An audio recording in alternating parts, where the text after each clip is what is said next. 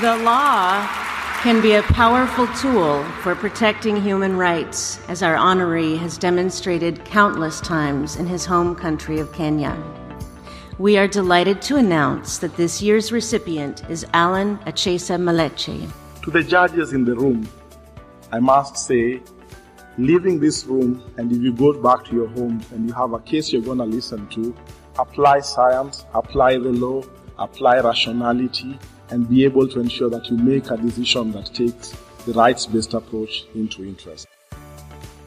Hi, this is Karin Weiss, and welcome to the Medicus Mundi Switzerland Health for All podcast. And today we talk with Alan Maleche, who is a human rights lawyer in Kenya. He is a well known HIV activist, an award winner of the prestigious Elizabeth Taylor Human Rights Award, and the founding executive director of Kenya Legal and Ethical Issues Network on HIV and AIDS, in short, KELIN. Hi, Alan. I'm so excited having you on this podcast, Health for All and to hear about your experience as a human rights activist. Thank you so much for having me, Karin. I look forward to the conversation uh, on issues of health and human rights. So, Alan, how does a day of a lawyer in Kenya looks like? well, a uh, day for a lawyer in Kenya, especially one who deals with health and human rights, means that you are the forefront of speaking to communities, particularly vulnerable groups of people living with HIV, uh, women who are vulnerable to sexual reproductive health rights violations. Uh, you are in touch with them to know what kind of challenges are facing and what kind of support you can give them with the use of the legal knowledge that we have. Alan, you work in Kenya as a lawyer and you defend the rights of HIV affected people, lesbian, gay, and bisexual people, among others. In your country, is it legal to be homosexual? In my country, Kenya, we have a law called the Penal Code that makes it an offense for people to have sex against the order of nature. This is a law that was inherited from the colonial days from the British. So, ordinarily, just being gay, being gay does not make you illegal, but being caught in the act is what makes it illegal. Ah, and what would happen in your country? Because in Switzerland, we can see lesbians and gay people walking hand in hand in the streets and kissing in public. What would happen in your country? The Kenyan context, if uh, lesbian or gay couples were to be seen walking hand in hand or kissing in public, I think sometimes and I've witnessed has been public outroar and there's also been violence emitted against them because socially uh, same-sex relationships are stigmatized and people do not believe that's the norm and something that should be acceptable. So definitely some ridicule violence or even reporting to the police are actions that are likely to take place in the circumstances. When was the moment when you decided to work as a human rights activist for people affected by hiv are you affected by it yourself or what was your story behind it I think my story for working with people living with HIV started way back when we were working as law students in a health clinic that was working with women who are pregnant and they were trying to determine how to reduce the spread of infection from the mother to the child. And so that became my moment to try and figure out how can I use the law to ensure that the women who are in the study are not exploited and that if ever drug or medicine was found to help stop transmission from mother to child, how do they ensure they benefit? So that's what sparked my interest uh, to use my law degree uh, to be able to help women who I felt were very vulnerable at a time when we had very little answers to issues relating to HIV. Because a judge is only good as the lawyer who appears before him. So if you bring a bad case, you will get a bad judgment. If you bring a good case, you will get a good judgment.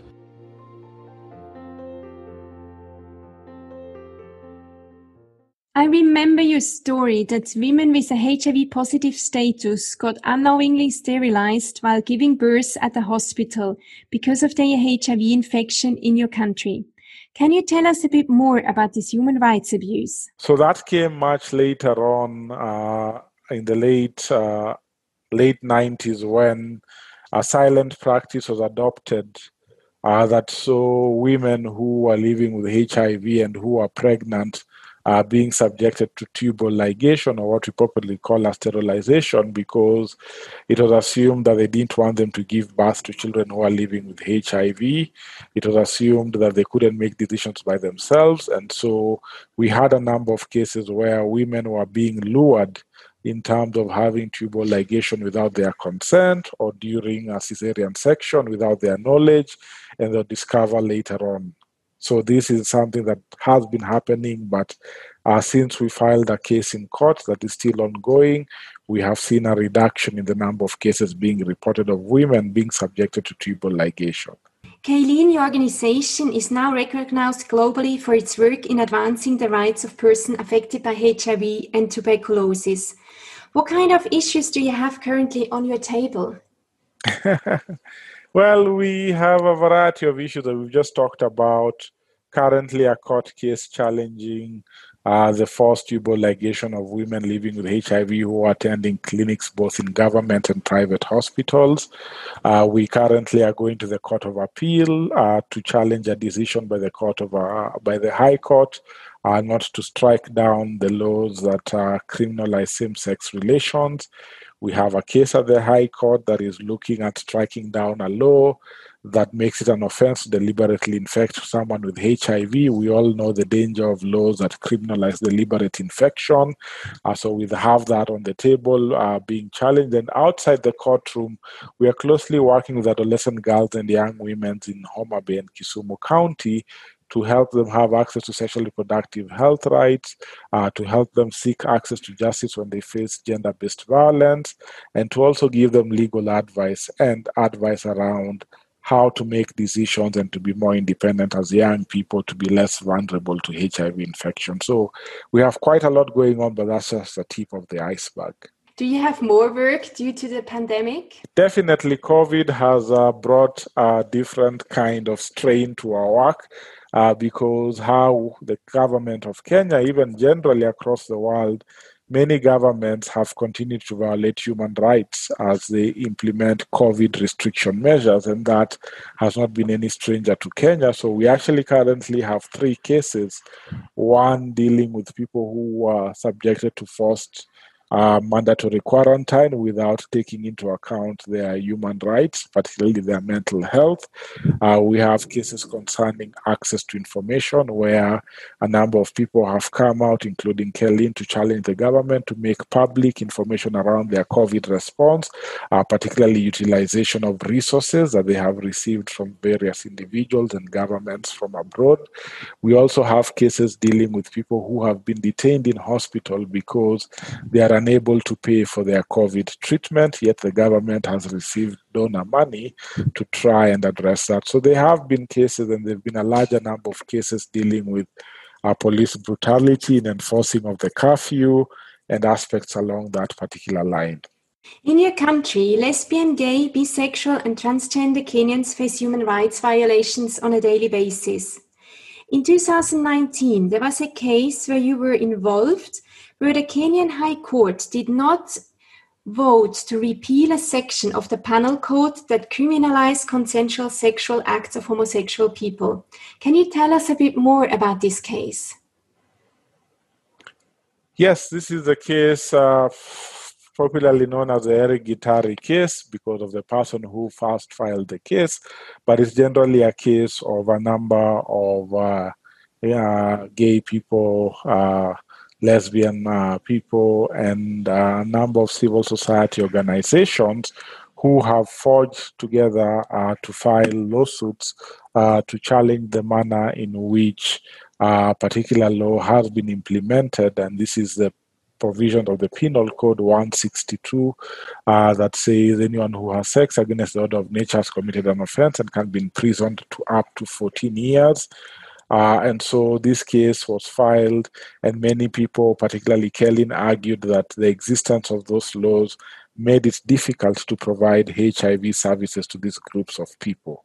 And for that reason, others raised concerns around the violence that the law allowed to be used against them, the stigma and discrimination, and these were all arguments that were put before the court, but unfortunately, the court did not take them into account. That's why we are now appealing the decision at the Court of Appeal. And where does it come from that people are criminalized based on their sexual identity? It comes from the influence from what the law says, from what religion says, uh, from societal values that have been calculated upon us that uh, you may not have same sex relationships, and that if you do, that is not what is expected in the norm of society. So, a lot of stigma and discrimination has stemmed from those particular practices going forward. There's evidence that criminal laws that punish sexual acts of lesbians, gay, bisexual, and transgender people hinder them to access healthcare services. They are afraid to be identified as homosexual, hence discriminated against, persecuted, or prosecuted. Can you explain it in more details? I think these are part of the things that were being raised at the High Court to say that when you have this law, it's difficult for a gay person to seek services from any health clinic because very few clinics understand the needs of gay people. And so, with the absence of such specialized clinic, it means that it's not easy for gay people to access healthcare services, and it makes it worse for those who are living with HIV because then they need constant treatment, they need constant follow up. And if they can't get clinics that they are happy with, where they are not scared that healthcare workers will not discriminate them, it becomes quite difficult for them to access healthcare services. Yet our law says that everyone has a right to access healthcare services, and that would include uh, lesbian, bisexual, and transgender people. Mm, so there's a contradiction. Exactly. So, for example, let's take an example. There is a gay Kenyan who has syphilis or HIV, and he knows where he got it from. So, what can this person do? Well, for the few peer-led clinics that are run by actually gay organizations such as HOYMAS uh, or Ishtar uh, uh, or Pema Kenya, such clinics exist that have got gay people who've been trained to be able to roll out services. So there are very few friendly gay clinics that they can go to, but ordinarily they need to seek healthcare uh, from uh, healthcare service providers. But the fear they would have is that sometimes they may face stigma and discrimination because they may be told to bring their partners, they may be questioned as to how they think they got the infection, and that may lead to more stigma for them. So we normally encourage them to go uh, to clinics that have got trained health healthcare workers who understand the issues of gay communities or to go to peer-led clinics which has already gay people that understand the issues and are able to direct them accordingly. And what needs to be done in order to improve access to healthcare services for, for these vulnerable people? I think a number of things, starting off with the fact that uh, we must ensure healthcare workers are well trained to understand the needs of gay people or the LGBTI community generally. That's the lesbian, gay, transgender, bisexual, intersex person, even queer, queer persons their needs need to be taken into account. So, in terms of accessing healthcare services, the Ministry of Health needs to invest greatly in terms of training their healthcare providers to be sensitive to the needs of these groups of people. I think we also need increased funding to ensure that medication and treatment that is needed for uh, their services is available in terms of lubricants, in terms of condoms, in terms of ARVs for those who are HIV positive, that needs to be made available. And we need programs to address the broader stigma and discrimination from the general public uh, so that this can be addressed. And of course, lastly, getting the laws on the books that the police use to criminalize, emit violence against the gay community should be taken off the record so that the non existence of the law makes it easier for the gay community to thrive in Kenya. There are countries which decriminalize sexual relations of homosexuals, such as Angola, Botswana, Gabon, or Mozambique. And at the same time, there are at least 68 countries which criminalize sexual acts among lesbians and gay people. From your perspective as a lawyer, what are the next steps to fight for health for all and the rights of LGBTI people? I think the next steps would be first following through the entire court case, see what the Court of Appeal has to say. Uh, and I think that's one step because it'll get the laws of the books, which is something that is very critical for the HIV response because we have seen from studies from the Global Commission on the HIV and the law by UNDP that show that, and even UNAIDS demonstrate, a country that has bad laws that criminalize certain groups makes it difficult for you to win against the HIV response. So getting the bad laws off the book is one of the most and major important steps.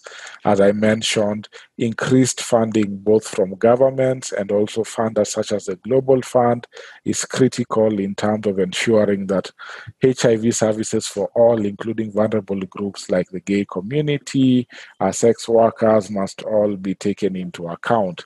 And lastly, our leaders, both at the highest political level, must embrace love, hope, and uh, prosperity and not use words that divide society or throw hatred towards the gay community. They must preach love, they must preach unity, they must preach nonviolence and tolerance of everyone who has a different sexual orientation. What do countries like Angola or Botswana do better? well, I think uh, for the case of Botswana, it was about second or third time try before the court. And so the court stood up and was quite brave around the issue. Angola, it was more around the legislators, and we've also seen a bit of that in Rwanda and elsewhere. So it highly depends on your judiciary. It also depends on your parliament. Do you have people that understand the issues and can make the right decisions about these particular issues?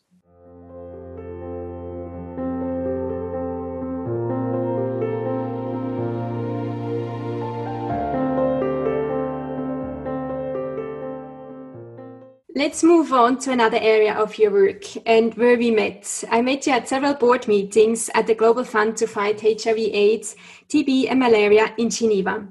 You were a board member at the Developing Country NGO delegation, and in each of your speeches, you referred to the importance of respecting human rights and to fight human rights violations. You really stood out with your human rights focus.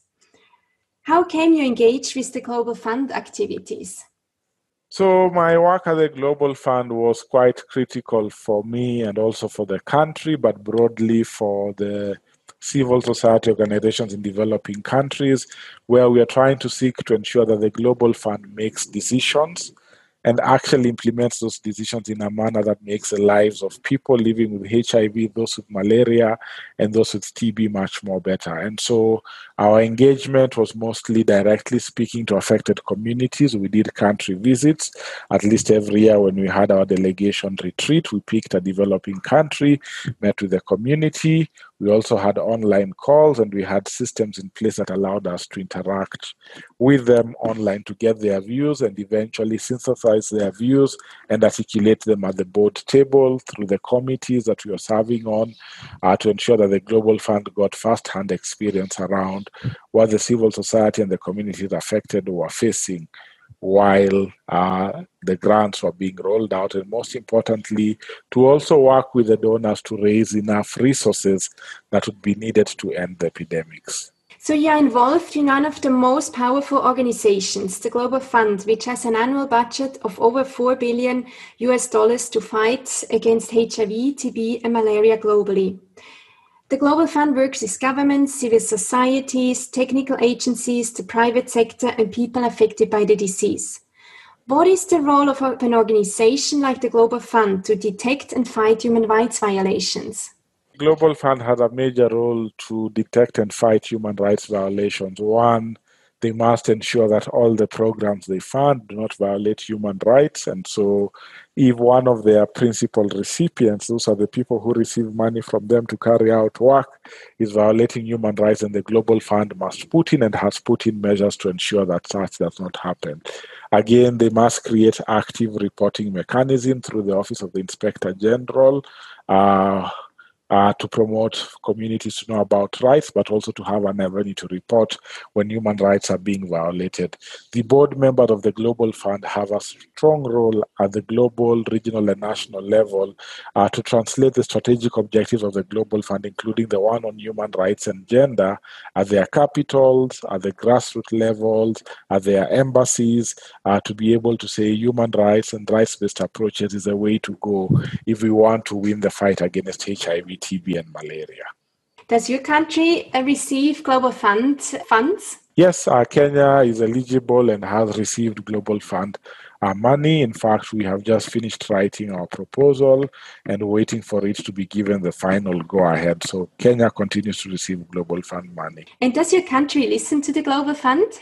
Uh, the country does listen to the Global Fund, but sometimes they try to drive more money towards buying commodities, whereas more money is needed towards not only buying commodities but funding human rights and gender programs to remove the barriers that are in place that make it difficult for people to access healthcare services in a manner that respects their rights. What is the role of donors? What, how much pressure can they put on the Global Fund or on countries which criminalize sexual acts of homosexual people? I think it's important for donors and both uh, the Global Fund to put pressure on countries that have got negative laws that criminalize various populations because this then these countries as they keep the laws it makes it extremely difficult to have access and for people to easily uh, provide services to gay and lesbian communities. So pressure must be put in terms of asking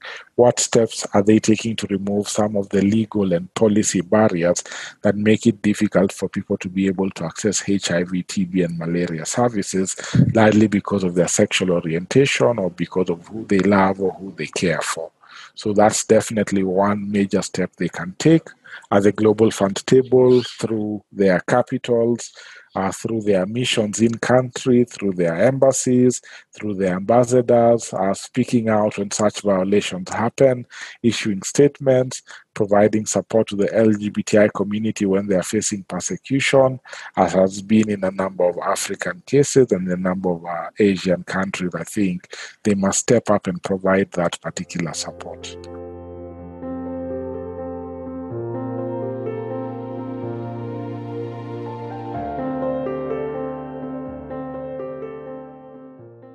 Health for all cannot be achieved without human rights. Why are human rights so important for health? Human rights are important for health because it ensures that everyone is treated uh, in a manner that respects them as a human being, that has services tailor made for them.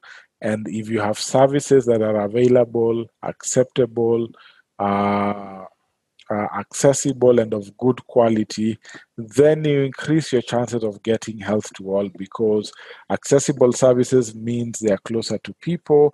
Acceptable means the people agree and like what is being given, it's suited to their needs. Available means they are close enough, people don't have to walk out so far. And quality means they are getting the right standard that has been prescribed by WHO or the government of the day. So people are then able to adhere to their medicines, people are then able to prevent getting infections, people are then able to ensure they get curative and palliative services when they need them, and that makes healthcare much, much better in the circumstances. I would like to ask you the last question. If we want to achieve peace in the world, we need to stop discriminating and stigmatizing people based on their sexual orientation. In your opinion, what is the most important step towards stopping discrimination and stigmatization of vulnerable people? I think the most important step is providing information to people to understand that people are different and we must treat each other as human beings, and that is what is count. That one is a human being, and as long as they are not offending any laws, uh, any human rights, we must be able to accord them the respect that is needed. And most importantly, we must ensure where their rights are violated, where they're subjected to stigma and discrimination, then we must come in and protect them using the law around human rights on non discrimination, around the fact that they have the right to health, around the fact that they have the right to dignity. We must then use the law, we must use the courts to try and safeguard these rights so that they can live normal lives like any other human human being. Alan, thank you so much for this very insightful talk. I wish you and your team a lot of success in the fight for health and justice for all. Thank you for having me. It's been a great conversation, and I look forward to our continued partnership, Karin.